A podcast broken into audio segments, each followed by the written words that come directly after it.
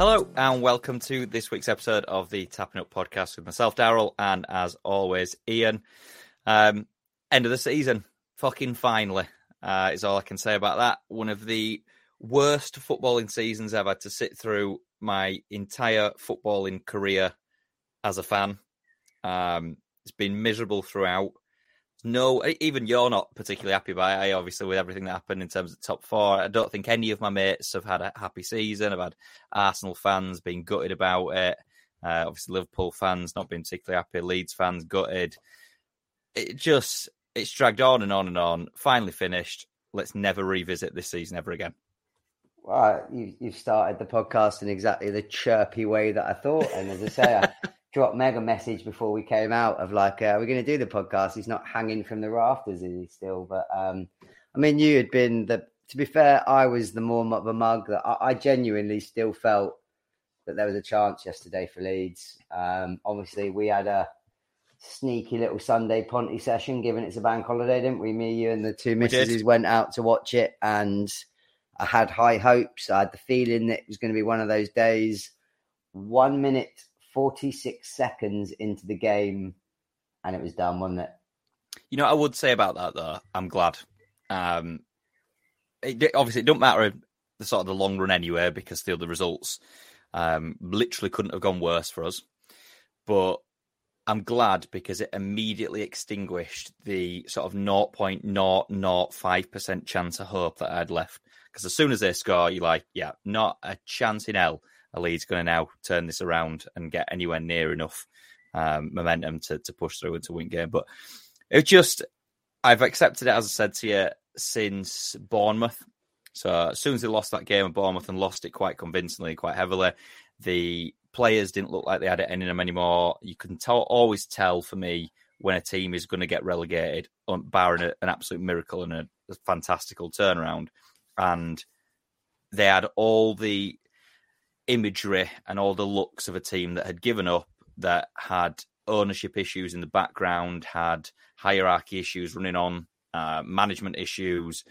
It was just never going to happen. And I'm, as I say, I'm glad it's it's finished now. Don't have to sit through it anymore. And the ownership situation needs to be sorted very, very swiftly for Leeds. And obviously, there's going to be a massive turnover of players and then I think I can start to get excited for football again. But it just it's felt like such a long slog to the point where football has just been miserable this season, and I'm, I'm glad it's done personally. I mean, the strangest one for me is all right, it's out of your hands. You need to go out there and you know a win is a must. Had, Big Sam been on the crack pipe? Like, what on earth was he doing with his team selection? Like when you need to win a game, your game changing players he leaves on the bench and he don't bring them on and for three minutes. Winston, Fat Boy McKennie, fucking up front. I, I, literally, when they brought that team shit out, I was like, I don't, I, I could not. There was, I, there was a sense I said to you that I wondered if he, it, it, the plan, possibly, if you're trying to add some element of sense to it, was keep it tight for 45 minutes don't concede a goal, keep it keep it nil nil, and then let them off the hook a little bit. Bring some players on at half time, but the team selection when you need to win was frankly baffling to me from Big Sam. For a bit of banter, have you seen that he wants the job next season? Uh, for a bit of banter, I'd tell that fat fucking cunt to get to get fucked is what I would do if I was a Leeds fan. I think me or you could do a better job than that washed up bung taking piece of shit after that that that team selection for me just sealed his fate. I was just like what on earth? If you're going to go most football fans would be you, you i agree with you that the majority of leeds fans probably accepted it was over even if there was that hope of glimmer of hope. You put that team out and you're like explain it to me. What what what apart from what i've said which is maybe keep it tight there was zero logical sense to it. And I just think he'd fucking completely lost the plot. If you're going to go out and you go out on your sword and they've been attacking and then they got hit with a counter, and even if they'd lost two or three nil, but they'd actually gone for it, then I think Leeds fans would have been able to accept it more. Now, the only thing I would say, Leeds were in the game, and I kept saying to you, even at 1 0, they're not out of this. You know, Leeds were probably in the first half, by the goal, the better team. They, they, they, didn't create a lot of chances. They had a couple. Was it Rodrigo missed that header that he probably should have scored? Robin Koch on it. It was the Robin one Koch. that literally on edge at six yard box and a Uh, free header. and they had, a, they had a couple of chances that you would have thought on a different day had that gone in, it could have been slightly different. But the the the, the, the team set up and Winston McKennie's a defensive midfielder that does fuck all at the best of time. What the fuck did he expect him to do up front? It, it Well, was Weston McKennie has been probably one of the worst signings that Leeds have made in recent years. The, the fact that he's basically come in on loan, he had his friend mouthing off on Twitter, giving it big and talking about how we wanted Leeds fans to get rele- or Leeds to get relegated so he could take the piss out of Leeds fans, saying all this shit about other footballers, saying Brenden Aaronson is wank, loads of stuff. He was just a complete and utter trouble causer, and I still think that he has been a terrible influence on a number of players in that squad and has probably contributed to the downfall. I think Tyler Adams, if you believe the rumours, had agreed a deal shortly after the World Cup to leave.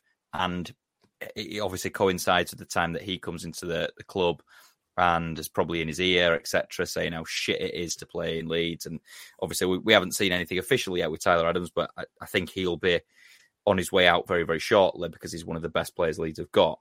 But yeah, he- he's got to go down as just a horrendous, horrendous sign. It's just not worked in the just slightest. just to just to counter your point only because I feel like it is a genuine point. And again, you go to the matches, you correct me if I'm wrong. I wouldn't have said it looked that bad for what two or three games before Adam got injured. Him and Adams, when they were both playing at that kind of defensive pivot for two or three games before Adam got injured, that actually looked like a pretty solid unit, and they both seem to be complement each other and playing well. The moment Adams has got injured, McKennie's form has just dropped off the face of the cliff. So I actually thought for for two or three games when he first came in, it actually looked like a relatively shrewd bit of business. And I thought, you know, two Yanks playing together, probably mates from the, the national team. I actually thought that could have worked. But the moment Adams has gone, uh, or been injured, sorry, it's just looked like he's just been a joke, hasn't he? Well, he's not a not a bad player in the slightest, and he'll go somewhere else. I've always rated him, to be honest. I thought it was in spells and in certain patches he was good when I've ever whenever I've seen him play for uh, Juventus, and I always thought he got a bit of a, a bad rap. I, I don't necessarily think he's definitely played more poor games for us than he has done good games. But I agree with you. There are certain instances where he looks quite good, and he looks like there might be a player there, and it looked like it might be someone who can help us get out of that situation. But more often than not, he's sulking about. He looks like he's been smashing cheeseburgers before he's come onto pitch. He's lethargic. And it obviously all sums up that entire move and how well it's gone when he gets subbed off in the game uh, at Spurs and gets booed off and gets chanted at and gets vilified. And Started giving it to the fans, didn't he? Giving them the flicking them the apparently, and- yeah, apparently he swore at him as he's coming off. So it- it's just, yeah, it's just not worked. And the, the quicker that we don't ever talk about Weston McKennie at Leeds United, the better for me. Um, obviously, how it works with relegation, you won't really have experienced. You've never been relegated, have you? While you've been supporting them, Liverpool? Never. Yeah. Never. Um, so it's something that I'm unfortunately used to a little bit because obviously I've, I've gone through three relegations now.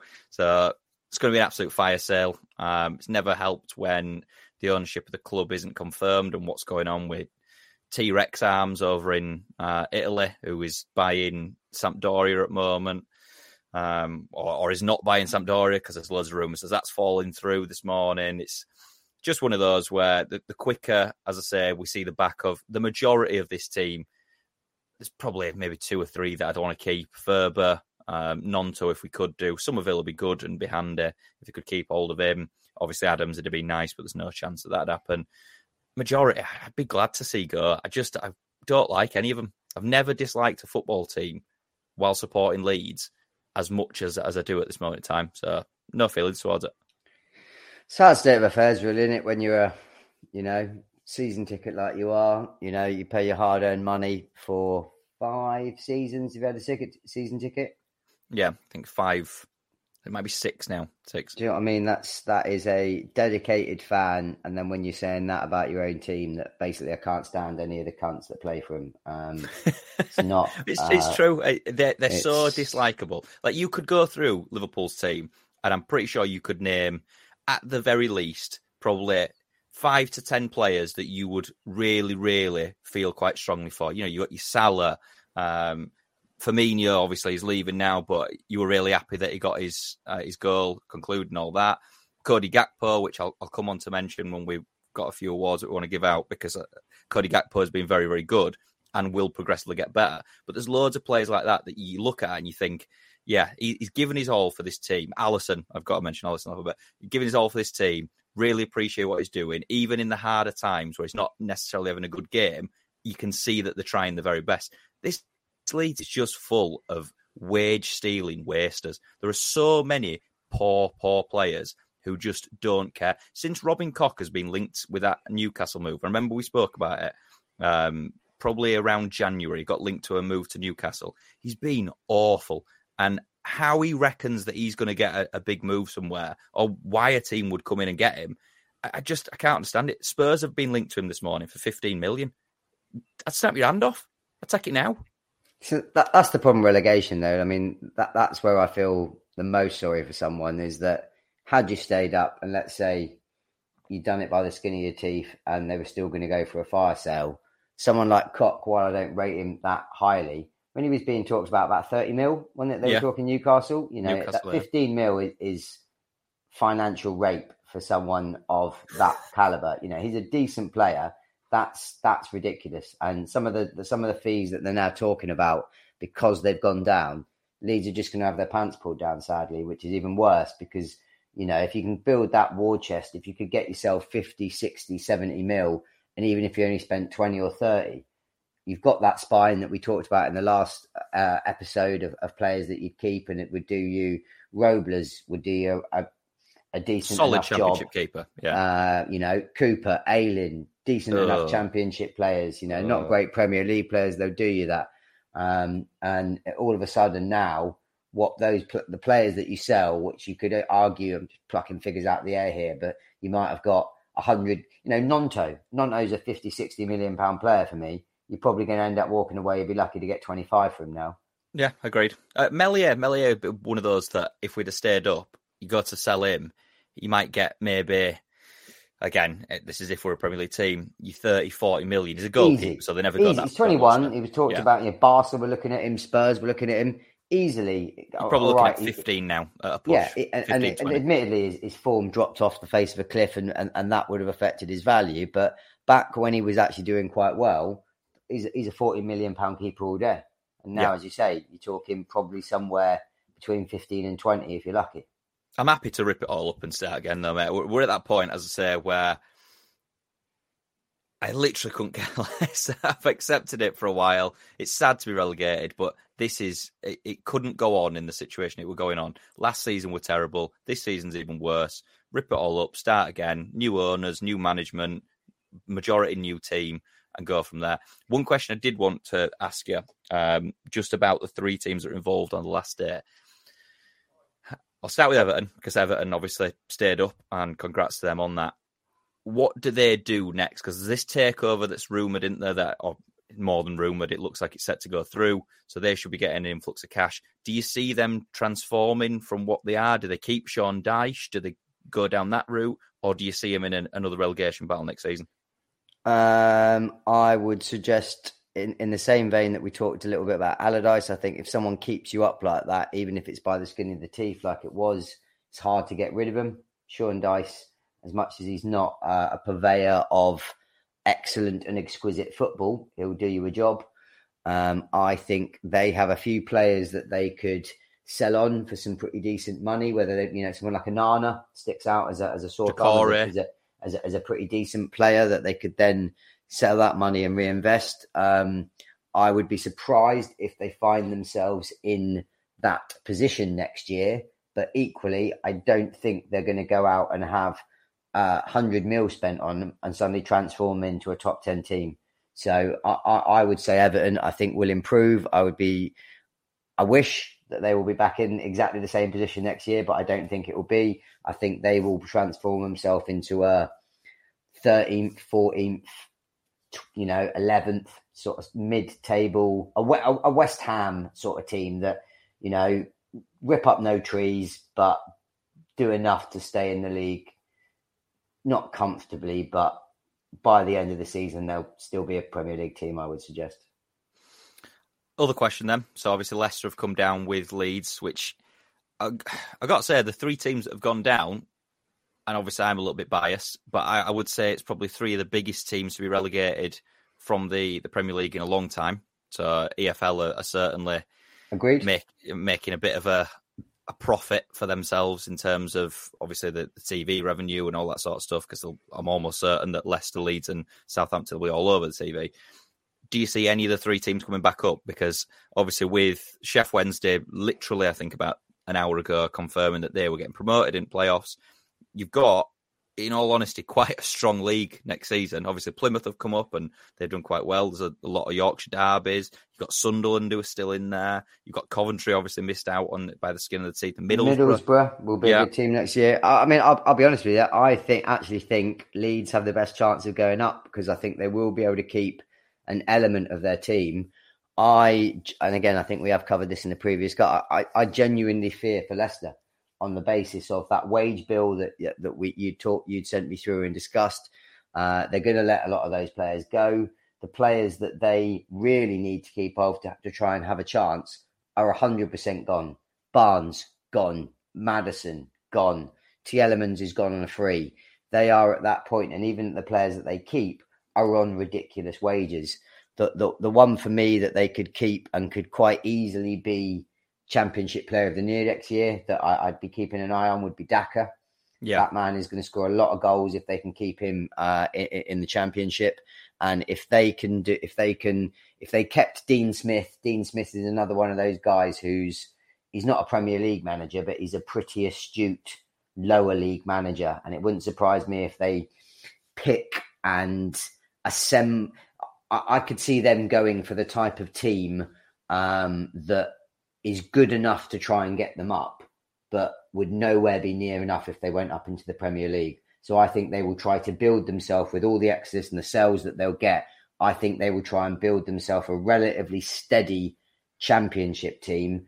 I could see him keeping Vardy purely because the money's on and his age. I yeah. think Vardy and Daka will cause defenses uh, an absolute nightmare in, in, in, in that league. They've got a few other players that they may well be able to keep a hold of whose whose star have faded. I'm a massive fan of Pereira at right back. Whether or not he stays is, uh, I mean, I'd take him at Liverpool as a backup to Trent. To be honest with you, I really, go, really like him. Soyuncu. You think Soyuncu will go? He's gone. He's gone on a free. He's going to Atletico. Has not not oh, been officially oh. not been officially announced, but long rumored. Uh, he's on a free. Definitely gone. Um, so I, I, I could see them building a strong championship team enough to try and challenge. But I'll be honest with you, I think Leeds out of those three have by far and away got the best chance of going back up. I quite like how South, Southampton are getting on with things very swiftly. Obviously, they've confirmed um, new manager, or, or heavily rumoured, and obviously they've confirmed that Selles isn't continuing anymore. Um, I think that, he, that Martin is a, a, very good manager, and I think he'll do quite well for him next year.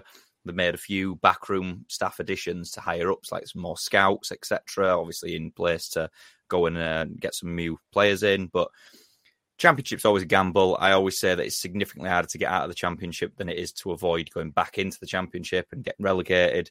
Um, but we'll see. We'll I mean, they've got a few players. I mean, um, yesterday, I mean, they bought. I'm not sure how much they cost him, but this uh, Sulemana 17 games uh, since they signed him in January, no goals, two goals against Liverpool yesterday.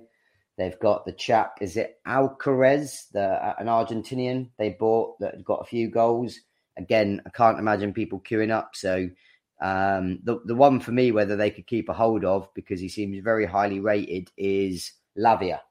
So a lot of teams, even us, no have been linked with with Lavia. That the interesting thing with him is they're talking about some kind of crazy sums of money for him. I've seen even as high as 50 million next summer. So in 2024, there is a buyback for Man City uh, inserted in his contract for 40 mil.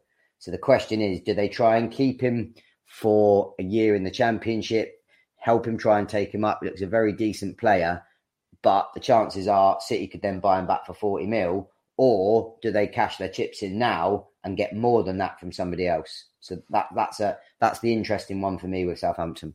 I think he'll go. I think he's he's far far too good to be in championship. He's he's, he's nineteen that. though, isn't he? He's, he's another one, a non esque of look. Give us a year. You, have got the buyback anyway. Um, if he came to Liverpool, for example, very decent player, very much like him. He's not better than Fabinho. He's not going to go straight in, in instead of Fabinho. He's going to be back up. They're going to bring him through. So it would depend who comes in for him. If someone comes in for him and guarantees him maybe first team football, but the teams that would need that, I mean, what one option you could say he would be a pretty nice replacement for someone like Declan Rice. So West Ham go and get 100 mil, some ridiculous sum. They're talking about Declan Rice. You go and spend 50 on Lavia. That's a pretty shrewd move. But I think it depends on who comes in for him and if he's getting a guarantee of uh, first team football for me. Yeah, I don't disagree. I think age doesn't matter as much these days, unfortunately. We know how ridiculously unloyal players are and how easy it is for them to. It's agent work, in, in all honesty. I think we're being a bit harsh there on uh, the individual players. The majority will just be trying to play to further their career. At that age, if they've got someone chirping in their ear, there are certain players which don't do that. You look at Bellingham, you look at Gvardiol, um, but there are some players who could just get easily swayed. Now, I think in Gnonto's case, I'm pretty sure his agent is a family member. I don't know if it's his dad or his mum, something like that. So there's the positive of highly qualified to do the job. Then, yeah, exactly. Yeah, just getting a bit of an extra wage out there. Um, but I think Lavia, I don't know if there's any family ties with him, and I get the feeling that if you're that sort of, let's say Liverpool, for example, let's say if you do go for Chelsea going for him, if they're turning around and saying, "Look, you've got to move to one of the top six clubs in England here," why would you stay in Championship? I mean, Chelsea would be a disaster, though. I mean, look, I mean, they've got Enzo Fernandez in that position, who's the highest ever transfer league signing in the Premier League at 107 mil. The the amount of players we know they've got, there's going to be a fire sale there just because they need to do it. If again we're looking at someone getting advice in a, a Bellingham esque and a sensible manner, no one in their right mind is going to tell that Lavia to go to Chelsea. Or if they do, that just proves more than anything he's going purely for the cash. He's not yeah. going there to play. He's not going there to improve, which is the reason why he left City in the first place. So I've got a burst. I couldn't see him going to, to Chelsea. Um, but yeah, time, time will tell, I think. Um, just one thing I'll just quickly mention, only because you just said his name there, again, slightly off topic. Very unlike us, I know. Did you mention Bellingham? Did you see Bellingham was awarded the Bundesliga Player of the Year? I did. I probably deserve Impressive. it. Impressive. Yeah. 19 years of age. They didn't even win. They fucked up on the last game of the season, Dortmund. So it was in their own hands. All they needed to do is beat Mainz at home, and they didn't. So Bayern got the title, and the young English stroke German lad, Musiala, scored an 87th minute winner for them to take it. So I think it's, I feel a bit sorry for Bellingham, given how good he's been, and the fact that it would have been very nice, I'm sure, for him to leave the um, if he is going to leave, uh, to be leaving as you know um, best player in the Bundesliga. But um, it, I mean, how impressive is that at 19? Best player in that in, in, brilliant. one of the yeah. top three, top three. Mean, let's be fair, Bundesliga probably after Spain and England is the best league in the world. So, 19 year old being the best player in that is hats off. Guys are phenomenal. I mean, it bodes well for England in the selfish part. I mean, obviously, even if he doesn't go to Liverpool, uh, which looks fairly unlikely now, um, it bodes really well for the English national team, doesn't it? So oh, incredible. Never player, have to see what, what, Phillips there again. One once in a generation talent, uh, incredible. He, he's like a young Stevie G, but so far further down in development than Stevie G was at nineteen. He's incredible. He, he, he, reminds me that all action can do everything. He runs back, he can score goals, can score every type of goals. But he's like at 19 what Gerrard was like at 24. He's incredible and he's he's got the world at his feet. Um, just because we'll, we'll get a little bit of a dig in there. Uh, you enjoyed your final day of the uh, the season, didn't you? In terms of fucking embarrassing. fucking embarrassment to the bottom team. Although what I did, obviously we were out in Ponty, so I didn't get to see. I don't know. Have you had the chance to see the goals? I haven't. fucking ridiculous. they scored four, so we go 2 0 up. They then score four to go 4 2 up before we get two back. There is no way in the world, if Alisson in goal, that happens. Three of the four goals were woeful goalkeeping from Kelleher. And I'm telling you now, Alisson saves three of their goals all day, every day. So there's no, I don't know. I know it's the end of the season. I know we've got nothing to play for. Klopp's maybe being a bit generous in letting him have a game because it might be his last game because they reckon we could sell Kelleher, but he was dog shit. And three of the four goals, there was not a chance in hell they would have gone past Alisson. So when I watched it, I was just sat there seething like, why on earth have you dropped the best goalie in the world? I know we've got our differences of opinions on that, but there's I'm, I'm telling you now that would have been a completely different result if Alisson was in goal. Doesn't really matter, does it? it literally no, no, it doesn't really matter. Absolute dead rubber. Doesn't really matter, as you say, dead rubber. But um, when I saw him, I was like, "What on earth are you doing today?" What one goal? Alisson probably wouldn't have stopped. To be honest, three of the four, ridiculous goalkeeping. It is, as we say, the end of the season, so I feel like it's only appropriate that we hand out some awards. Um, I'm sure that everyone, as they have been all season with us, really appreciates our opinion on um, the specific things we're about to, to give awards out I'm for. sure the pros will be listening in now avidly, waiting for the tapping up uh, uh, awards of the of the season to see who got what. But um, Chris we've got Sutton a will be few. We've got a few, and I, I wonder how about uh, for a little bit of uh, back and forth. We'll we'll choose the categories now. We'll go in reverse order. We'll start at number three, and we'll go you go, I go, and all the way up. So I'm player of the year. Don't think it's going to take a fucking genius to work out, or I'd be shocked if either of us have someone different. But number three for you, player of the year. See, it's difficult. Is this? I haven't necessarily. I've only. I've chosen a top. I haven't chosen a two and a three. Um, I know what yours is, and I'm going to agree with you on this one. Um, I've got Martin Odegaard as my number three. So you've stole my. I, I have, but you'll see. It, it literally, it's very difficult to argue against him. Um, he has I think all three. I'd like again. We we we, we people will probably sometimes and less less so now. We, we we argue a bit more. I know we got a bit of criticism in the first few podcasts of you just two fucking bum chums agreeing all the time. Fuck off. There's some there's certain times where things are very clear. But for me, Odegaard, 36 games, 15 goals, seven assists, completely changed Arsenal's midfield. Was the driving factor, if you ask me, in their title charge. Uh, adding creativity, work rate. Uh, they just lost out, obviously, but uh, in the end, which we're both very happy about. But I think anyone would struggle to not stick him in the top three of the players this year, personally. He- He's been Arsenal's best player, obviously. If they'd have finished at the top of the league, which obviously, as the experts, we knew full well that they wouldn't, um, then I think the shouts for him winning the, the player of the year would have been far greater. Now, obviously, again, without spoiling it, because you don't want to spoil it for anyone, the player of the year is quite obvious this year. He couldn't have Uh, beat number one, it- it no matter what- couldn't. no- Yeah. You know what happens? Even if they'd won it and he'd captained him and he'd got five more goals and more assists, he couldn't have beat the number one. But he has to be talked about in that uh, that top three.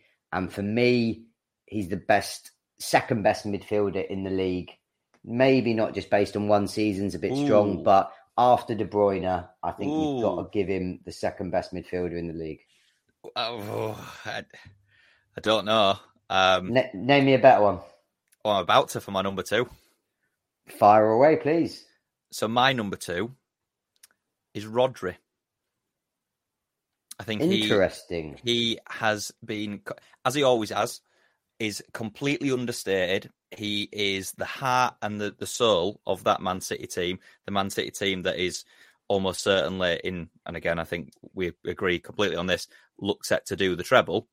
Um, he never gets talked about in the same situations or the same conversations as the others because he doesn't do what the others do. He doesn't win you a game. He never puts it on a plate. He never plays a fantastic assist or goes on a amazing run or, um, you know, does what the number one and the actual player of the year does and score a lot of goals.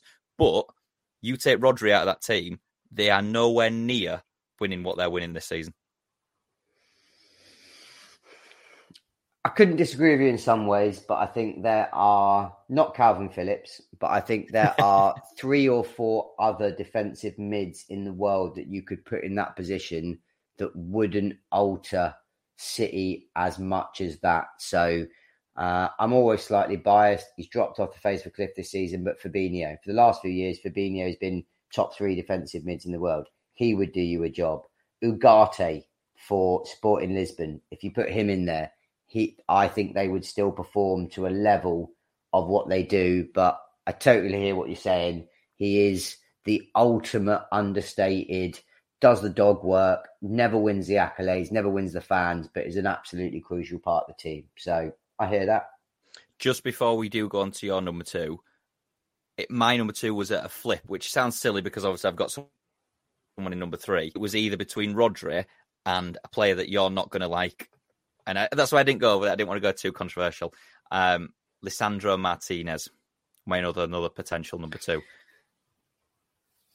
What are you talking about? I mean, it, it, it, he's been he, fantastic all season. He's been not all season. Let's be fair. For the first five, ten games to the acclimatized, he was a joke. He might be the most improved player. If you'd said that, I, I would agree. And he's come on, but he's also been injured for about the last ten games. So for me, he hasn't played enough to justify that. But I wouldn't disagree with you if you said to me he might be the most improved player this season. I would give you that. But to have him in the top three players of the year, nah, man, come on. Well, that's why I didn't put him there. I didn't put him there, but I was saying. Have you been on? Have you been on? Have you been on Big Sam's crack pipe? Has I he, wish I had. I'll be honest. I wish I had done. Has he been passing it around Leeds? been um, passing it up Ponte. So uh, number yeah, number two on, for me, number two for me, I had to go De Bruyne. Seven goals, sixteen assists. So he's got league high number of assists. And I had a quick look at this. In the last seven years, he's had the most assists five seasons of those seven, which is incredible. And this season, you would argue that that's made a lot easier by the fact that he's got Haaland to put the chances away. Before that, he didn't. But for me, will go down undoubtedly as one of the one of the greatest midfielders in Premier League history, and probably should be one of the best midfielders in world football ever. Would he? Obviously, there's a long way to go yet, and winning the Champions League would go or work wonders for him in this. But would he make your Premier League eleven of all time? Easy. He'd be one of the first names on the team sheet. After number one, he'd be the first name on the team sheet for me. Any day of the week. I don't disagree. Um, and it, and would have been for the last seven years. Yeah, he's been fantastic, and it's got to be one of the biggest fumbles, other than Salah, that Chelsea has ever made. Totally, can't even fathom what a poor decision that was. But I, I mean, again, let's be fair. That there are players that come in, they don't quite hit the ground running. They don't, you know, he did. It did take him to go to Germany. Uh, was it Wolfsburg or Werder Bremen? One of the two. Um, Wolfsburg, I think. But that was where he took his game to that that next level. Um, but outstanding player has been for years. You could put him in. I'll be honest with you. I know this is controversial when you've got your Scholes, your Keanes. He would go in any all-time Premier top 11 for me, easily. Who's your number one? Are you going to surprise me? It's uh, Alisson. it's Van der Sar. Um, there's only one in there. No, no one yeah. listening to this can be under any illusions that the Terminator is the man. Haaland, he's hit the ground running. He's what he's done is just insane. 35 games, um, eight assists.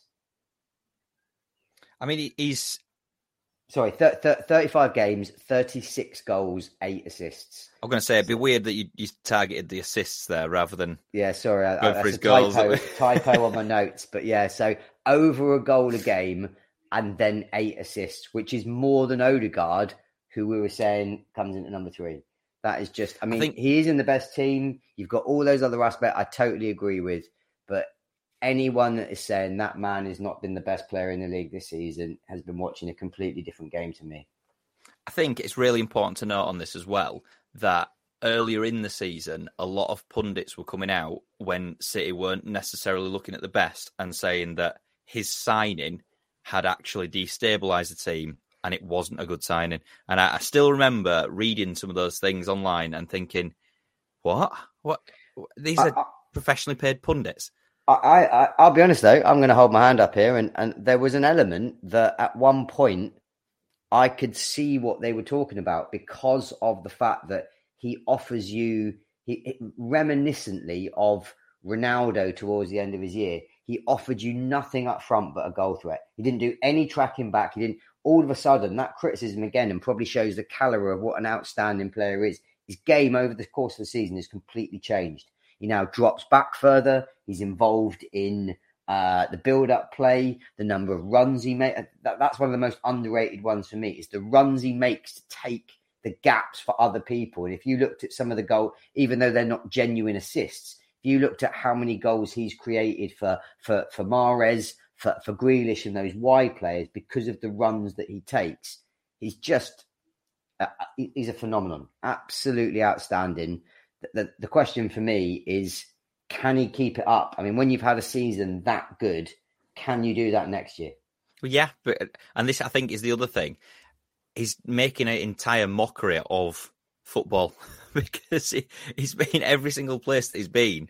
He just seems to find it easy. It doesn't matter what the competition is. It doesn't matter what the league is. He just acclimatizes simply and makes it look eh, effortless. To be quite honest.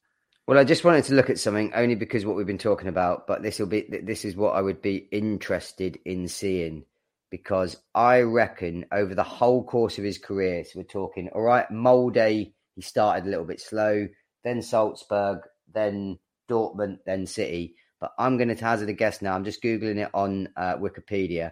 I reckon over his whole career, it wouldn't surprise me if he's on a goal a game average. Are we including Norway? Because he scores for fun for Norway. Uh, ironically, we're not, which is a shame. But I've just got him up here now, and actually, I'll be honest, that's surprisingly that's less than I expected, if I'm honest with you. But his total over the course of his club career is 207 goals in 251 appearances. I'll be oh, honest, I thought that would, I thought that would be literally. I thought he could be on something like 251 appearances, 240 goals. I thought it would be that close. So that surprises me a little bit. Um, but incredible player. What, what what can you say about him? And I, I feel like we've done it over and over again. We're not going to talk about it to death, but by head and shoulders, the number one for me this year. Yeah. Young player of the year, then. Um, a little less, I think, obvious. Obviously, you've got to give it to Haaland. And in all honesty, we won't waste too much time on giving them one, unless you're going to say you've got someone different. But Haaland will be.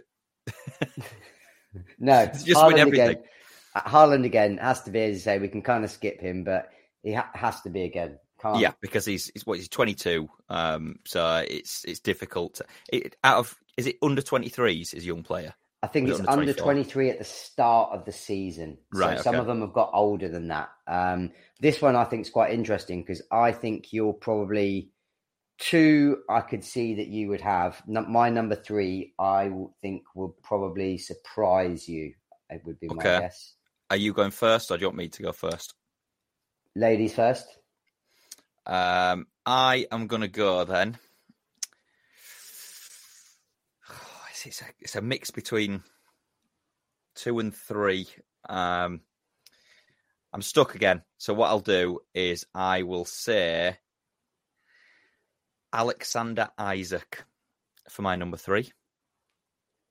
Interesting. Um, so he obviously had a bit of a similar, funnily enough, to Martinez, had a bit of a slow start, didn't he? And obviously had a bit of an injury. Um, I'm pretty sure it's about 11, unless he got one in the last game, 11 goal or goal involvement, I think they call it, uh, in 19 matches in the debut season. And I still think that arguably he could have contributed to the goal of the season, which is Jacob Murphy's at Everton, where he goes in that dribble. ridiculous, yeah, unbelievable, insane dribbling skills. Um,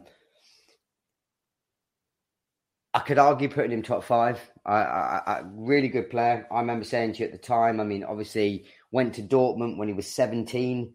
Didn't yeah. quite live up to Dortmund. Went on loan to Willem II, I think it was in Holland, and scored eleven goals in thirteen games. Um, before obviously ultimately ending up, um, I went then to Sociedad. Didn't have a stellar record at Sociedad. Didn't smash him in by. I think he had one season where he got 17 goals, but apart from that, he was around the sort of 10 mark but very, very good player. Still ridiculously young. Um, lots of potential. Um, good shout, but wouldn't be anywhere near my top three. Okay. I, for number three, have gone. I can't even remember his first name, which is a shocker of me. Uh, Mac Allister for Brighton. Alexis. Alexis. I thought over the course of the year, for what he did once he came back from the World Cup, what he added to Brighton in terms of a variety of different midfield positions. He can play the pivot. He can play further up as a 10. Um, he's got nerves of steel when he slammed home that 90, 99th minute penalty in extra time against Man U. Uh, he can do a bit of everything. And I thought he was outstanding. And seeing as it looks like we won't get Bellingham, he would be the one that I want Liverpool to stick their chips in. But for for me, number three, I was incredibly impressed with him. So I've gone Alexis Mac Allister. Interesting that because I thought if you'd have gone to Brighton, you'd have been talking about uh, Caicedo. Dropped off his form to start. Uh, early season form was phenomenal, uh, and he picked up again at the end. But I personally thought Mac Allister was more consistent over the course of the season. Personally, um, but I think we'll come on to Brighton and, and, and they might well fit into some of the other awards that we've got. But he was the standout for me, and I thought he he makes them tick. He is yeah. the, the the metronome of that team. That everything seems to go through him. Everything good. He runs back again. He, he can do a bit of everything. But I thought he was super impressive, especially when they originally bought him. I think he was a winger so they've sort of converted him back a bit. They've got him to learn the game a bit, but in, really good player. Number three for me. Uh, number two for me, then. So I'm going to probably piss off a lot of Arsenal fans here because uh, there's the there's debate of whether Martinelli potentially could have been in this top three. Um, Saka could have potentially been in the top three. I when I used to play was an old fashioned old school defender. So uh, obviously that kind of get a hint of why I said Martinez uh, in the Players of the Year. If you tell me Ben White, this podcast is over and I'm leaving and we're never doing another one again. It's not an Arsenal player, which okay. is why I think it'll piss people off. I've gone Sven Botman as my number two. I'll be honest with you, he was in serious consideration for me because I remember watching him a lot at Lille and he was absolutely quality. He's been long marked as Virgil's successor in the Dutch team. Fantastic reading of the ball, very quick, rarely makes a mistake. So I'll be honest with you, that is a very good shout. And he was certainly in the consideration for me. And I think he is another the type of player that if Newcastle were going to go on and do well, build on their success, play in the Champions League, he is absolutely a fundamental piece they need to build that team around because he is an incredible defender. But that is a very good shout. Agree. I mean, you look at it's a bit like what I was saying about Rodri at, at City. There's never going to be um, someone who wins you the game, but they will certainly help you dictate and not lose the game. And I think Sven Botman has been um, pretty integral to getting Newcastle to where they are this season couldn't agree, dis- say couldn't disagree with you, and he was certainly in in in my thoughts when I'm looking through this. He he he was in there. Two for me. Um, I hate to say it because it is an Arsenal player. Um, when he first burst on the scene, I couldn't stand him. I thought he was a completely overrated Arsenal fan, saying he's the next best thing since sliced bread, and he didn't do shit. But I've gone Saka based on this year's contributions of 37 games 13 goals, 11 assists. That is the kind of return I would expect from a wide forward I think he's won them games. You know, you've obviously got the fact that there's a little bit of a part of me that still hates him for missing the penalty for England, but he's learned from that. He's built on that. That that could have crushed uh, a, a, lesser player, but I think though that that kind of contribution of 24 goal contributions in 37 games is pretty impressive. So, Saka. I'm going to be I'm going to be difficult with you here how have you given Odegaard your number three in the Player of the Year, but not included him in the Young Player of the Year, and in fact put Saka over him? Um, because apart from the number one, which clearly deserved it, mm-hmm. I'm not one of these that uh, would have been pretty boring, wouldn't it? If it was like, who's your number one, Haaland? Who's your number two, uh, Odegaard? Who's your number on the same? So Alisson. I, I tried.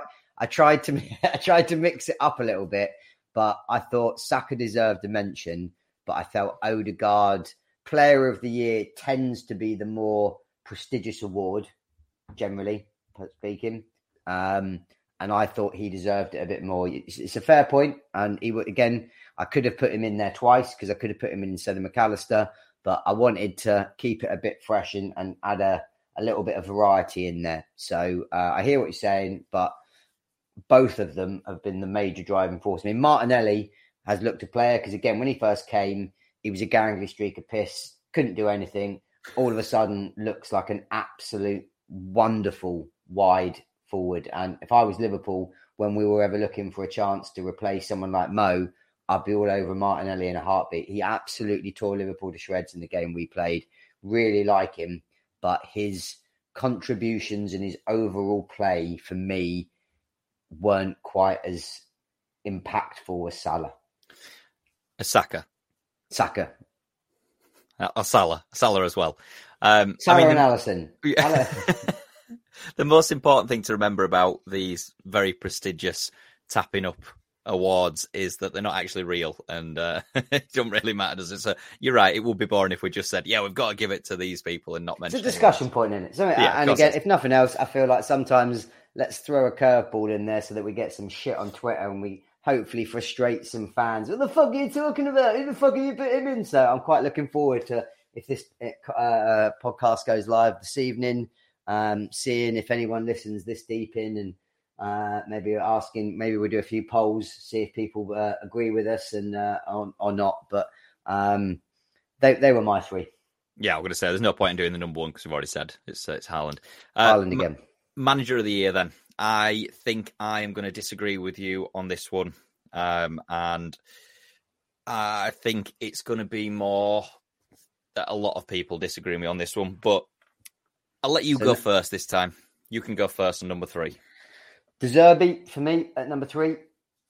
Um, terrific season for Brighton. Obviously, taking him into Europe for the first time this season. Uh, he's taken Potter's team and I think it would be hard to argue that he hasn't made that better. And they were pretty good before.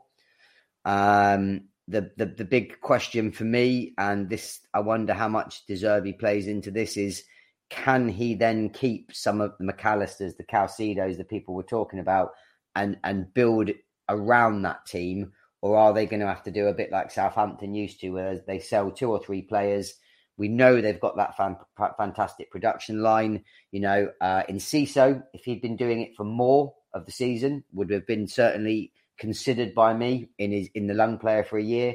Made a real difference since he's come in. Scored some screaming goals, um, and I think personally, if I had to guess, I could see Mac Allister and Caicedo going, but I think they will be able to keep, if not at least for another season, Mitoma and Ciso and Ferguson. And that's the core that he should then build around to look to take them into Europe. But De Zerbi for me at number three. Number three. Uh, my number three is Unai Emery. Um, so Villa, when they sacked Gerrard, we were level on points with them. So Villa were level on points with Leeds. Sacked Gerrard we were absolutely crying for him to sack Jesse Marsch uh, at Leicester. Six months later, we're off to Preston next season, and they're in Europe. Uh, the job that he has done, he, he's one of these managers who gets ridiculed because of what happened at Arsenal, and I still, to this day, will defend him on this and say that the circumstances around his time at Arsenal were completely out of his hands, and I think it was very unfair to judge him on that. And I still think he did very well despite all that. Anyway, um, everywhere else he's done, everywhere else he's been to, sorry, he's, he's succeeded, and the job that he's done at Villa to turn them around from where they were is absolutely outstanding. It's very similar to the Wolves uh, job, and it's I never pronounce his name. Is it Lopetegui? Um, Lopetegui. Lopetegui. Um, but similar in the sense that he's taken them from a position of potential worry to doing very well with them. But I think he did significantly better than um, what happened at Wolves in the fact that he's, he's got them into Europe. That's such an outstanding achievement for them. So yeah, Unai Emery is my uh, number three of the year. Don't disagree with you. And if I had to do four, he would have been my fourth. Uh, it, it, it, as you say, again, it's been hard this year for, for some of these awards because there are some pretty worthy contenders. Um, again, can't lie, was definitely in my thoughts in terms of should he be in there. I just felt Brighton for what they are, the size of club they are, where they were Villa are a traditionally far larger club. Um, you know, all right, he probably turned it round more than De Zerbi turned round Brighton. I just felt the way that Brighton, the season they've had, and from what they are, is pretty much minnows. That that made it for me. Number two for me kind of killed me with this one because I kind of un, I'm still not sure myself if he, if he deserves it or not, and I don't really like him as a manager, and I kind of feel that he has to be in there.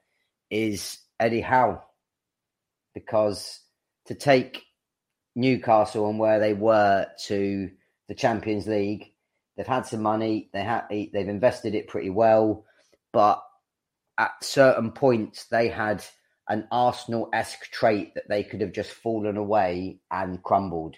And every time they had one or two losses, somehow they managed to build it back up into some momentum and continue through. And particularly towards the end of the season, when the pressure was on, Liverpool were on six games winning streak. They could have folded there quite easily and ended up losing. So, um, Howe at number two for me, the, the, the interesting fact I'm really interested in to see is do they now back him? Now they're in the Champions League They've clearly got the dough to be able to do it. The owners, do they kind of chuck him 100, 150 mil and say, right, you've done an amazing job, go for it? He's my number two as well. So I won't bore you with going over the same ground on that. But it, I don't disagree. And you'll probably see this by my number one, um, which might make you think, what the fuck's he on about? Because um, I get the feeling I know your number one is. But I still, I'm not, I'm not sold on him. I'll be honest. I am not sold on the job he did at Bournemouth. Um, I appreciate that he's taken Newcastle from, and if we, we count from where they were last season, um, they were on the, the cusp of relegation, and they've clearly turned around to a staggering rate. But you can't discredit the fact that they've had essentially a state behind them, and they've given them all this money that the majority of clubs are never going to get. Um, and obviously, the players that they brought in have been top quality at high prices. He's still done well to make them gel. He's still done well to make them a, a very, very good team to watch and a very difficult team to break down. So I feel like he has to be included in the top three.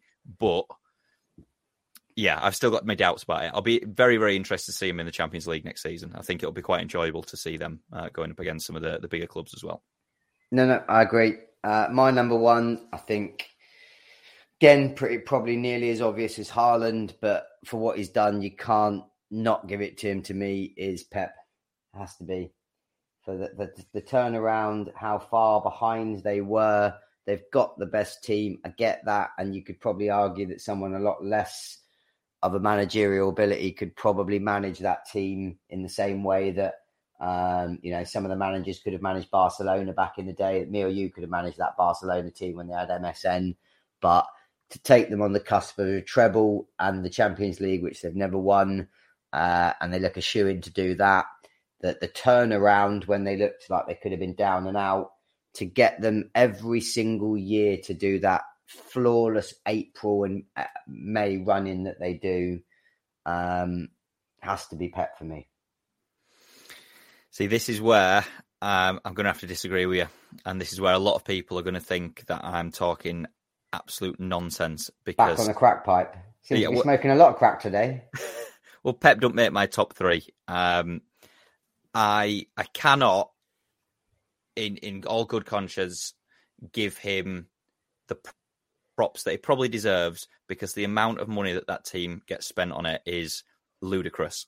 And I get that he can only work with what he's given, and I get that it isn't necessarily his fault, but I just don't think it's that impressive to be winning just even if they win the treble, I don't think it's that impressive with the resources that they've got. They've got the best striker in the world. They've got the best midfielder in the world. They've got the best defensive midfielder in the world.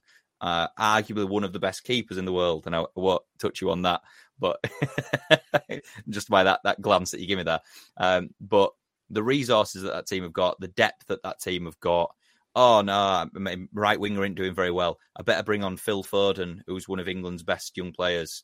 Uh, Grealish isn't doing fantastically. I'll look who else I've got. Oh, I better bring on Bernardo Silva. There's so much. It's just it's it's disgraceful in the sense that how football has got to this point. And I get that we go through peaks and troughs of different teams doing it. Obviously, Man U did it at one point, and I didn't do it because I thought that you might just disconnect immediately from the the podcast. But Ten Hag was also potentially on my, on my number two. I didn't give it to him but I, I thought he'd done that would have been over if you'd given that fucking piece of shit. I'd have been like, "What?" And uh, you, you've, you've been on more than a crack. You've been fucking chasing the dragon today. If that had been the case, my number one uh, manager of the year is De Zerbi. I think that the football, the style of football, everything about Brighton this season have made them the most watchable team, and other than the fact that they have contributed to sending Leeds United down. So thanks very much for that. Obviously, with the two losses, inexplicable losses to uh, Forest and to Everton, and they want to take a look at whether Tony's been putting any bets on that. Um, but I think that everything that he's done this season has been outstanding, and I, I don't like to toot his own horn, but we've definitely called this. When he first got appointed, we did a little bit of a rundown in that episode. I can't remember what episode it was, in which we hyped him up, uh, saying that this is such a shrewd appointment, and it has been. And I think his achievement in what he's done, similar to Eddie Howe, uh, similar to uh, Unai Emery, their achievements in what they've done are far more impressive in the context than what Pep Guardiola has done with the resources he's given. And again, it's that old argument, and we didn't mention it in the player of the year, which I thought you might have put him in your top three, but it's the argument of who had a better season, Erling Haaland or Harry Kane.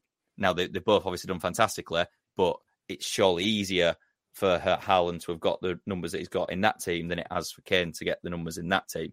So the argument, I think, still works there for De Zerbi. And as I say, he, for me, is by far away the manager of the year. And a little bit like Bielsa should have got it when uh, Leeds got taken up to eighth place in his first season and it got overlooked because of the managers obviously did better with better teams and, and better resources.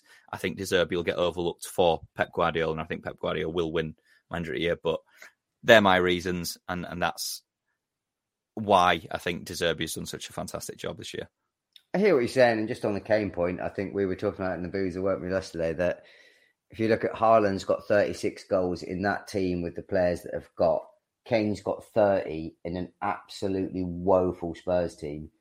That probably should be talked about in the same vein of that season.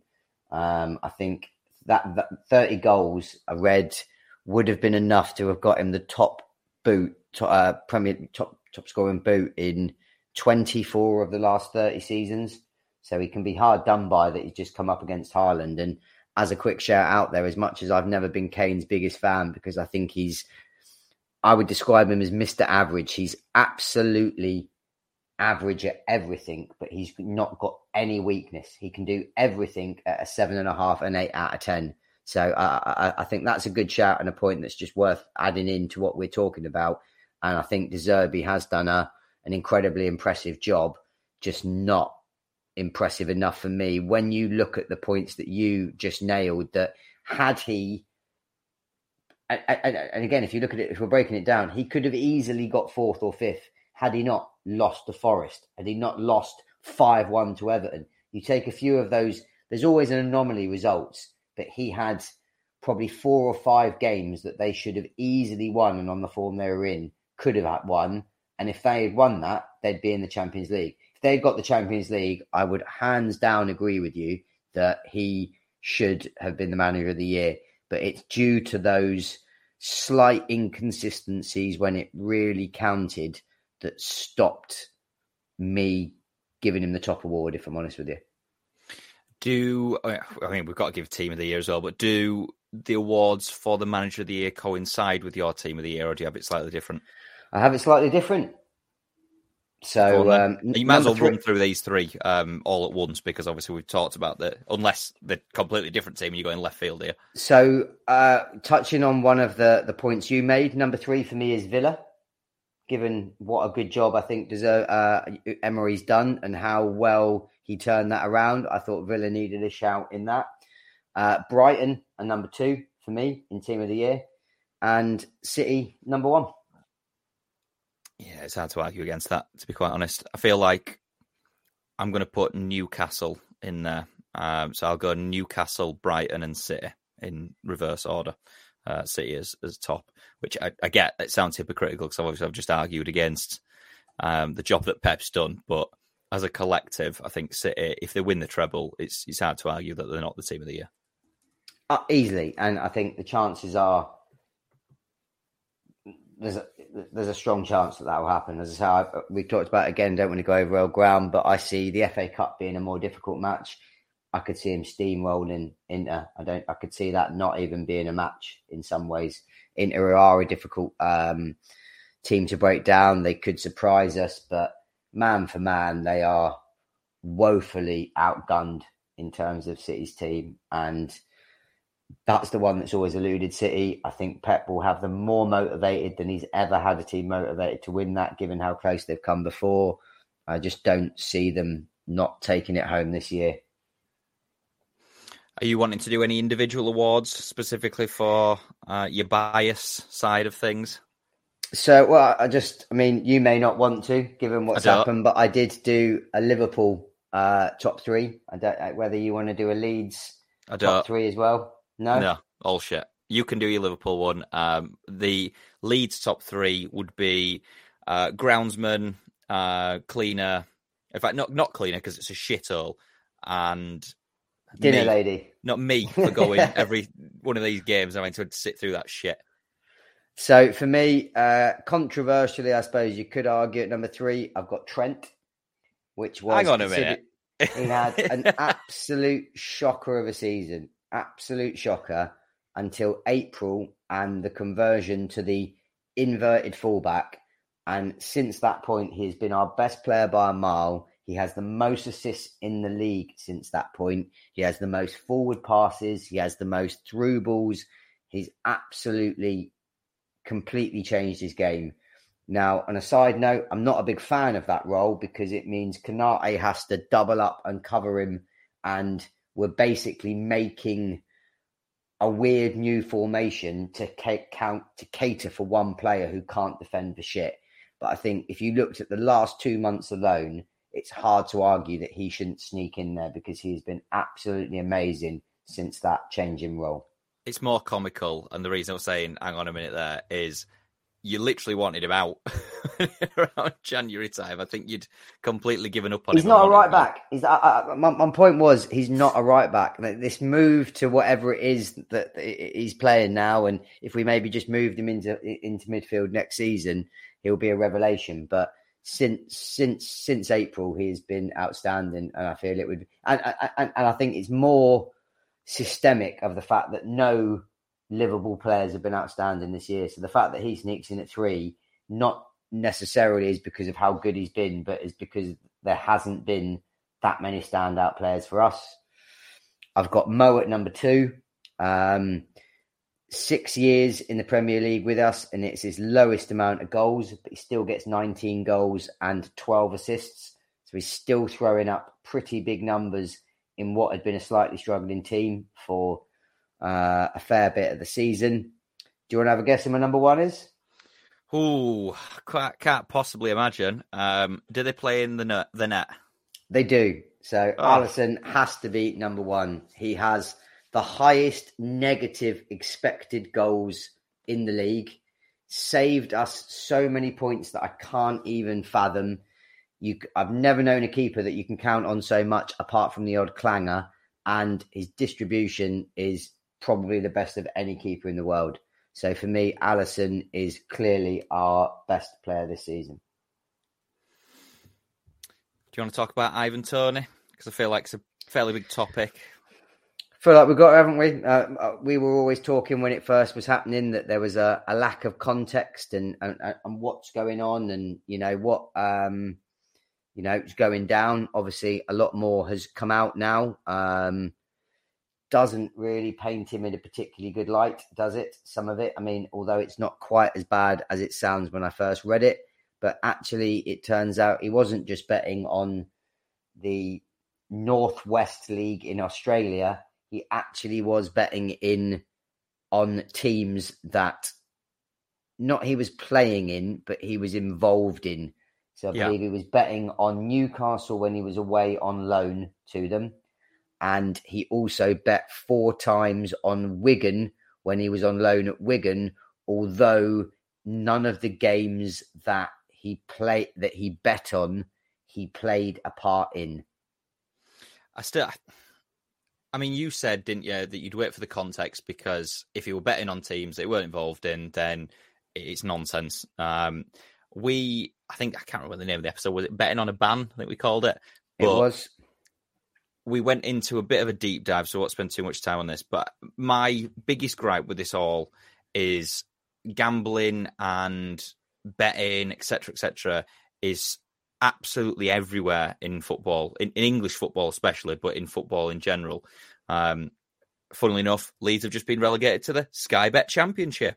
Um, your, you know, your player of the uh, match awards have the Sky Bet logo. You've got all the uh, betting sites going round and round in the sponsors on the uh, billboards, all that sort of stuff. You've got Ray Winstone popping up at half time to tell you after obviously Domino's have told you to order for your food. You've then got him popping up saying, ah, get two one Leeds, and I think it were fourteen to one actually, which were ridiculous odds, but two one Leeds, yeah, against Spurs and all this nonsense, and then they act shocked and disgusted when some of the players start using the resources that have been pushed on them since they were a young kid. You, you look at Toney's career path. Every team that he's been at has had some sort of sponsorship involved in it in terms of betting.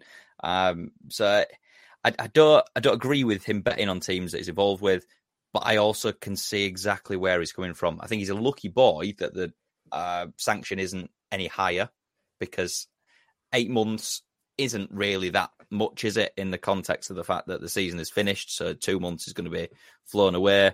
Um, I think Thomas Frank came out and were defending him, and he did like you know the end of season thing where the managers and the players walk around the pitch, and I think he addressed the fans and said that he needs the support, and I think it's a difficult subject to address because yes, if he does have a gambling problem, he probably does need support, on the flip side, he's done wrong. So should he get that support immediately and act like a, a, victim, or should he be vilified? And I feel like there's so many different routes that you can go down. I just also think that the main takeaway is that you shouldn't be surprised to see people who are constantly having this pushed in front of them using the resources that are put in front of them. Agreed, and uh, we've said before with uh, footballers, there's an, a, a, large element of boredom. They come home from training, they've got nothing to do. Um, I feel like he managed to play the sympathy card in a relatively clever manner with the old "I'm a gambling addict, I need help." And I think if he hadn't have come out, and, and it, one of the, the reasons I said that he showed genuine remorse, and I get the feeling if he hadn't have tried to say, "Look, I'm really sorry, I need to go to rehab," I do that, the ban might have been more severe. So now I could be being very cynical, which is me by nature, that he's just done that in order to reduce the ban and play the game maybe that's you know maybe I'm being harsh on him there, and that's genuine uh, how he feels. But um, he's not been a very clever boy. I think it would be fair to say, and the number of infractions that he did it on were pretty horrendous, to be fair. And as you say, if they, I think if they were foreign games, games where you know that miles away where he didn't really have any skin in the game type sort of thing, I think it might have been quite different. But I feel like he's been foolish would be one way of putting it, and just downright stupid um, would be another way. But um, it the context is everything, but that that would be the worst. Is when when I first read it and the news broke and it said he'd been betting on his own team, and I was just like, what on earth is this clown doing? Um, and then it became a bit more obvious that it wasn't quite as harsh or serious as that clickbaity headline made out. So, um, hasn't been very clever. Paid for it with a long ban. You know, he's he's out for a long time. Um, let's see if he learns his lesson. It's been a quiet week for MMA. Um, not really anything that we've we've sort of had popping up. Um, the only thing that's really pissed me off, I'll be honest, is the UFC London tickets. Uh, Crazy prices. The, what, what's what's he doing? What is he doing, Dana? What are you doing? Have a word. Give the fans what they want. Stop being such a greedy cunt. You got enough. You got. You've already got enough billions when you sold. Uh, you don't need that. But some of them. I mean, what you showed me. Remind me again. The cheapest ticket, two hundred and three quid. I think you were 170 roughly. But not just, for that card in a million years. Not that no. card in a million years. You look at um, that. That's close to what we paid for the other tickets, and that was obviously a, a world title fight. Um, and then you look at everything else that you'd have to spend on it. No, I'm not not doing that. Ridiculous. Yeah, no, Bad totally dinner. agree. Um, I mean, this uh, interesting one. They claim that Jones Stipe may well nearly be signed now for UFC 95, uh, 295 in November at Madison Square Garden. One interesting thing that I read that said could be the deciding factor on this, and whether I believe it or not, and it comes on to my next point, is um, what I read was that's all waiting on Conor.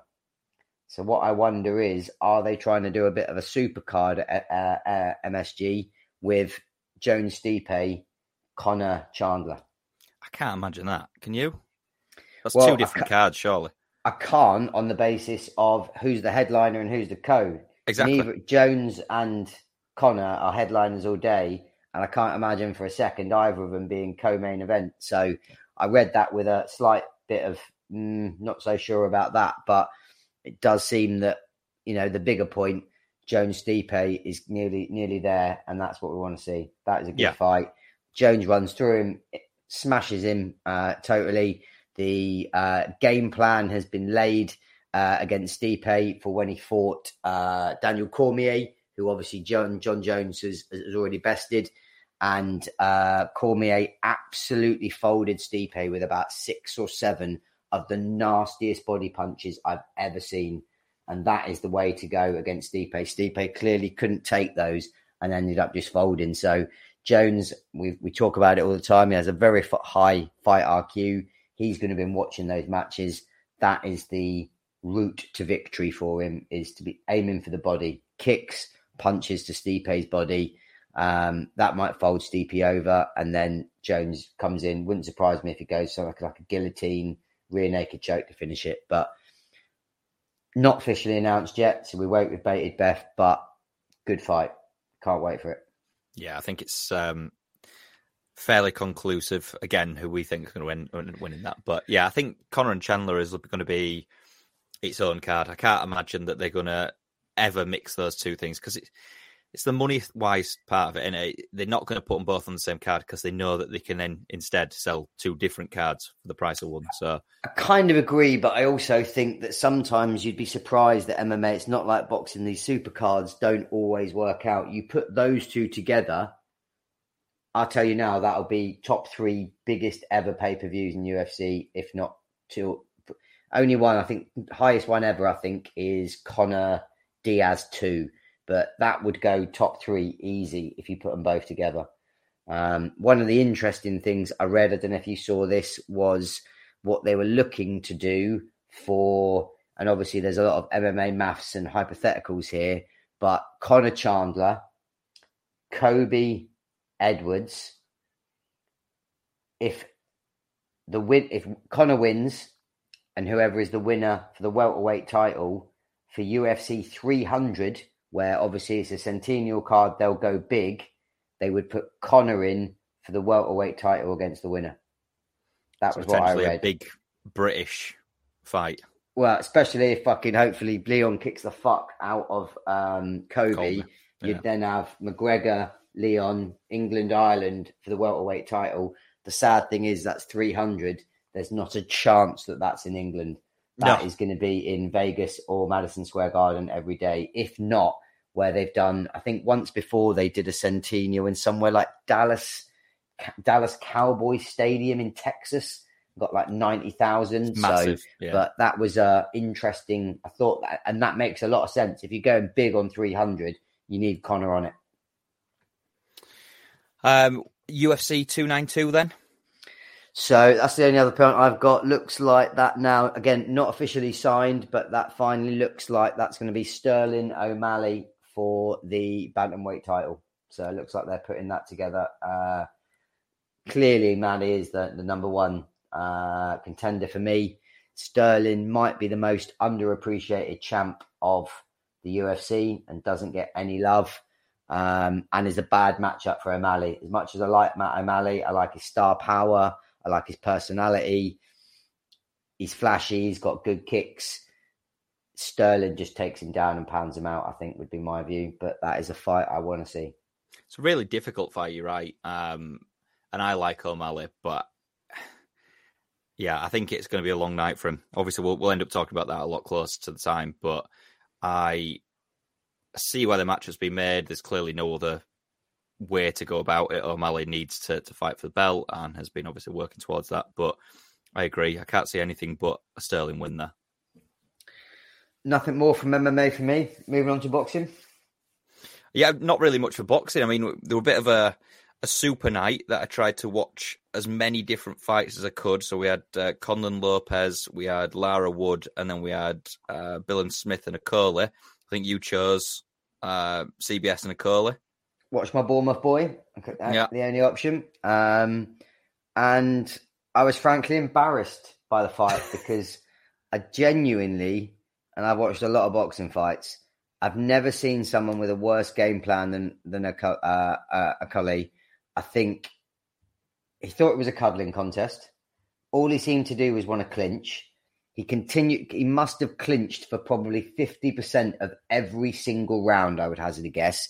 He's leading with his head, so like he's not even just trying to normally clinch to tie him up. He's going in with his head in terms of a sort of head butt. Um, CBS knocks him down three times, and Okolie had two points deducted. And the moment the first point was deducted, you were like, "This is going to be a long night for you. You're going to need a KO here." And at no point did he even the last two or three rounds come out with those bad intentions, looking for a KO. Could not understand the game plan and his coaches in the slightest, and it was a baffling fight to watch. Have you ever watched Delighted. the Okolie fight? Delighted by the fact that obviously CBS won, um, but it was just crazy. Have you ever watched a Okolie fight before?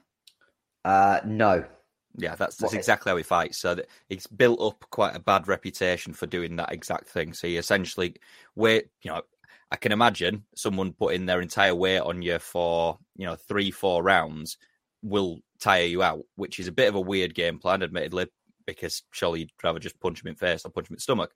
But it's also clever if you can get away with it. It's the first time I've seen a referee be as strict and in all honesty, it's a bit stupid from Okolie because as soon as he gets that first point deducted, you've got to switch your game plan up. You can't just keep doing the same thing because it were almost certain that you were going to get more points deducted for it, and inevitably he did. Um, and I think in the last two rounds he did swing a bit more, but by that point it, it were essentially if CBS holds on, if CBS doesn't get knocked out, he will win the fight. Obviously, that wasn't in the mindset of one of the judges who gave it as a draw. honestly, geez, I mean, we've talked about some bad decisions in the past and some of the things that they do. How on earth, with three knockdowns and two points deducted, I'm going to call him out here because I had to look him up because I was so disgusted with this piece of shit. Benjamin Rodriguez gave it 112 apiece. And I was saying to you, I was trying to work back how he must have scored it to come to that conclusion with the two point deduction. And I'm, I'm, I'm speechless. I was gonna say, Genuinely speechless. I don't even know what to say about how bad a decision that was. And that guy, they are certain times where um, you should just say, dude, do you need some fucking glasses and go to Specsavers? And you clearly know nothing about boxing. You are banned. You're never refereeing a match again. Well, his scorecard has actually been released. I've got it in front of me here. Um, so I'll send this across and we'll put it on his Twitter page as well. He gave a Okolie eight rounds to Billam Smith's four. Um, in the two rounds that he got to the points deducted, he gave them to a Okolie. So he gave him his 10 9 rounds to a Okolie. Obviously, then with the points deducted, made it a, a 9 9 round. Um, the rounds where Okolie got knocked down, he gave us 10 8s. But yeah, it, baffling. I, I get you look at the, the context of the fight, I don't think Billam Smith did that much, in all honesty. Obviously, apart from the knockdowns, the, the entire fight were a bit boring. And what we said straight away after the fight had finished, or in fact, just before it finished, is that Riakporhe would knock both of these people out. And I think quite comfortably as well. I think that there wouldn't be any challenge in that for him. But yeah, as you say, I think hometown advantage paid off in the end. CBS were clearly buoyed by it and obviously it always helps when your opponent's game plan is just nonsense. As I say, I, will be honest, I haven't watched Cody that much. I mean, I don't. That's you not watch boxing. him again. That's not. Yeah, I definitely won't watch him again. That's not boxing. That is. And I, I, there's an element of truth in what you said of clinching at the right time. If you've taken a big hit, smothering someone, putting your weight on them, you know, tiring them out in patches, that works. Your whole game plan as a boxer cannot be to do that for 50%. That is not going to win you any fans and it's going to make you look like a fucking mug. So, um, yeah, I was delighted for CBS. Just, I agree with you. I don't think he particularly deserved it. I think um, Okolie lost the fight probably rather than CBS won it. If I'm honest with you, I, I, yeah. I would say that would be the way that I was watching it last night. But um, be interesting to see the ramifications now of who CBS gets. So is it they'll rematch? They'll rematch first. So he's already come out of Okolie. They've got a rematch clause, so they'll be fighting again. So what, I mean, if I was CBS, fight. I wouldn't have any worries about that. But then it'd be interesting to see which other uh, belt, uh, you know, champion with a belt that CBS would go after. Riakporhe would be a dangerous one. The chap that we've said before, I forget his name, Opatelli, Opatai he would not be a good matchup to see. I'll, I'll, be honest. I think CBS lose. The only one I could see the clever matchmaking would be Badou Jack because Badou Jack is obviously a little bit spent, bit on the on the downside of his age. That would be the sensible move. I'd say all the other champions would, would take CBS out pretty pretty easily, personally. Yeah, and I, I still want to see Riakporhe take both of them on. Um, I think this is a potential gateway.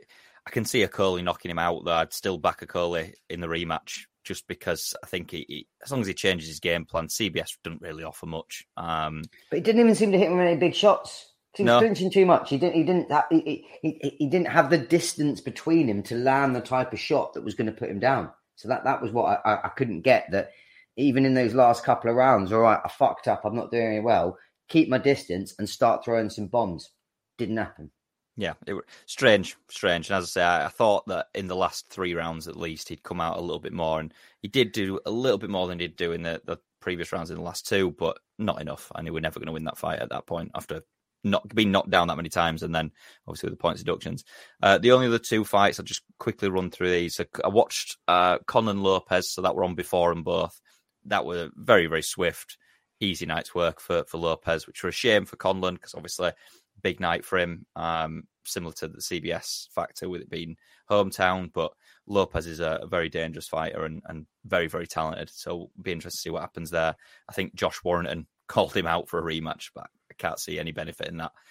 Um, and then the other one was Leigh Wood and um, Mauricio Lara, Lara, which again baffling. I mean, I'd say it's worth a watch if you want to waste some time and you've got nothing better to do. But Lara just, I mean, Lara's whole game plan is he's not that good of a boxer, but got an absolutely deadly hook, and he just didn't throw it.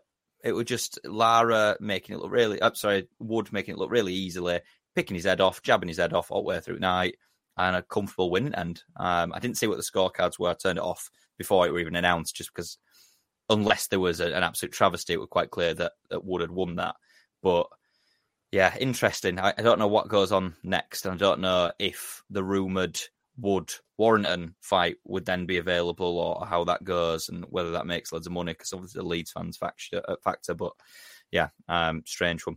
Uh, I did see, uh, more importantly, for uh, bigger fights and the, the, big money fights, that Fury's team, and this were obviously on the, um, I think it was on BT, wasn't it, when they were talking about it, and they had sent essentially sent a contract Fury's team to AJ for a fight uh, later this year. Um, September. Do you believe it? No. No, no I don't. neither do I. I don't believe a single word that fucking gypsy says anymore. Fucking sat there eating hedgehogs, saying, calling people silly sausages. I don't believe a single word he says anymore. And he's like the boy that cried wolf. So once you start talking all the nonsense that he does, when he does then say something genuine, it's just lost. So I'd love to see that fight. I think everyone would love to see that fight. But given how he behaved, particularly with the Usyk side of it, I just think he's a detention seeking whore, and I'll believe it when I see it. Would be the only thing. I'd love to see it. I think I, I hope it's true. And given where Joshua's at at the moment in his career, I saw the terms were 60 40. So, ironically, he's giving AJ far better purse than Usyk, who holds three belts, whereas AJ holds none. And then there was a rematch clause, which is 50 50. So it's the same offer that he, made. Yeah, it's the same offer Correct. that he made previously. Um, it's the timing for me that, that which is the weird one and the most suspect thing about it. Why September? So if it's September, you're basically throwing out of eh, kilter everything else that's been organised. So Joshua apparently wanted a summer fight, which you wouldn't think would happen if he's got a fight in September.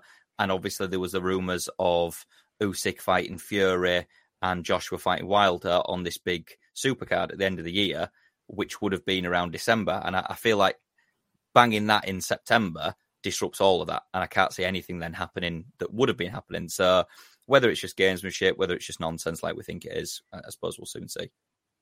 I mean, the more positive news, and this is the one that we should be ridiculously excited for, which is the biggest news in boxing of the bit we've got, is they have finally announced Errol Spence Jr versus Crawford for 29th of July.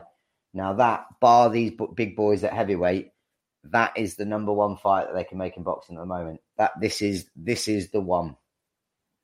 It's annoying um, for us English and British fans because it's, it's in Vegas, isn't it? So it's going to be silly time in the morning. I'll get like, up all day for that one. Yeah, mate. That I'll is, be doing the same all day. That is that that is a fight for the ages in terms of I mean, that is, without trying to get too hyperbolic, that is in their prime Mayweather Pacquiao. That's the kind of level that we're talking about of those two guys. Those guys get slept on compared to their contemporaries at 147 pounds, but they are both so good in terms of pound for pound status. And this is the case of right, who's the best? So this this is as far as boxing news goes, the best news for absolutely months, and I absolutely cannot wait for that fight. Uh, I will put you on the spot then immediately. Or it says we'll almost certainly end up talking about it far more in detail when we get close to the fight date. Who would you be backing? I couldn't tell you. I'll be honest with you. That is about as close as a 50-50 fight as you ever get. I mean, they've both got uh, incredible skills in slightly different areas. Spence might have the better footwork. Crawford might be the better puncher and, and, and, the bigger puncher. That is a very hard fight to call. I've watched both a fair few of their fights over the years. Um, I'll be honest, I feel like to even have a more valued opinion on that, I need to go back and watch some tape uh, uh and see. But I, I couldn't, I couldn't. It's a coin cost for me at the moment. That one. I mean, interested, and I'd, I'd, probably back this myself, but Crawford is the very slight favourite at four to six. Jr. Which one of them? The only factor I would say, one of them had that horrendous car crash, didn't they? Where they were thrown out of their fucking Lamborghini or something, um, driving down the strip in Vegas, and somehow it didn't Spence. Spence. Spence. So the only thing yeah. for me is have those injuries fully healed? Is he okay from that? Because I believe this is his first fight since that. So if there was a an X factor or a unknown factor outside of boxing, that would be a potential point for me. But that's as close as a 50-50 fight you can get. I forgot about that. It were um like a 14 year old who were driving the other car smashed into him. Did he smash into him or did he just crash it and just end up? To say because he wasn't wearing a seatbelt, was he? And he literally flew something like 50 yards down the road. Not only lucky to be alive, but he hardly even a few bits of sort of burn, if you like, not you know, no broken bones, no no significant injuries. Could easily died easily, and it was one of those what sort of completely freak accidents. Yeah, because it, it, weirdly he's um, not had the best luck with car crashes. I'm pretty sure he flipped his Ferrari back in 2019. So maybe he should get a driver. When you've got that amount of money, maybe he should stop driving supercars and get himself a driver. But um, yeah, I, I, I, cannot wait. Apart from some of those UFC fights we talked about and the big fights that get me excited, uh, particularly uh, Poatan uh, Blachowicz, that's one for me that really I cannot wait to see. Spence Crawford, uh, that's the one. Perfect time to end it there then. Um, the first podcast that we've done with Leeds as a, a championship team. So as a as a landmark for us, bang that in diary. Uh, and it sounds like we might be doing another fair few for about the next 15 months before hopefully we are celebrating their promotion back into the uh, Premier League. Fingers crossed, fingers crossed. Um, as always, thanks very much for listening, everyone, and we'll speak to you next week.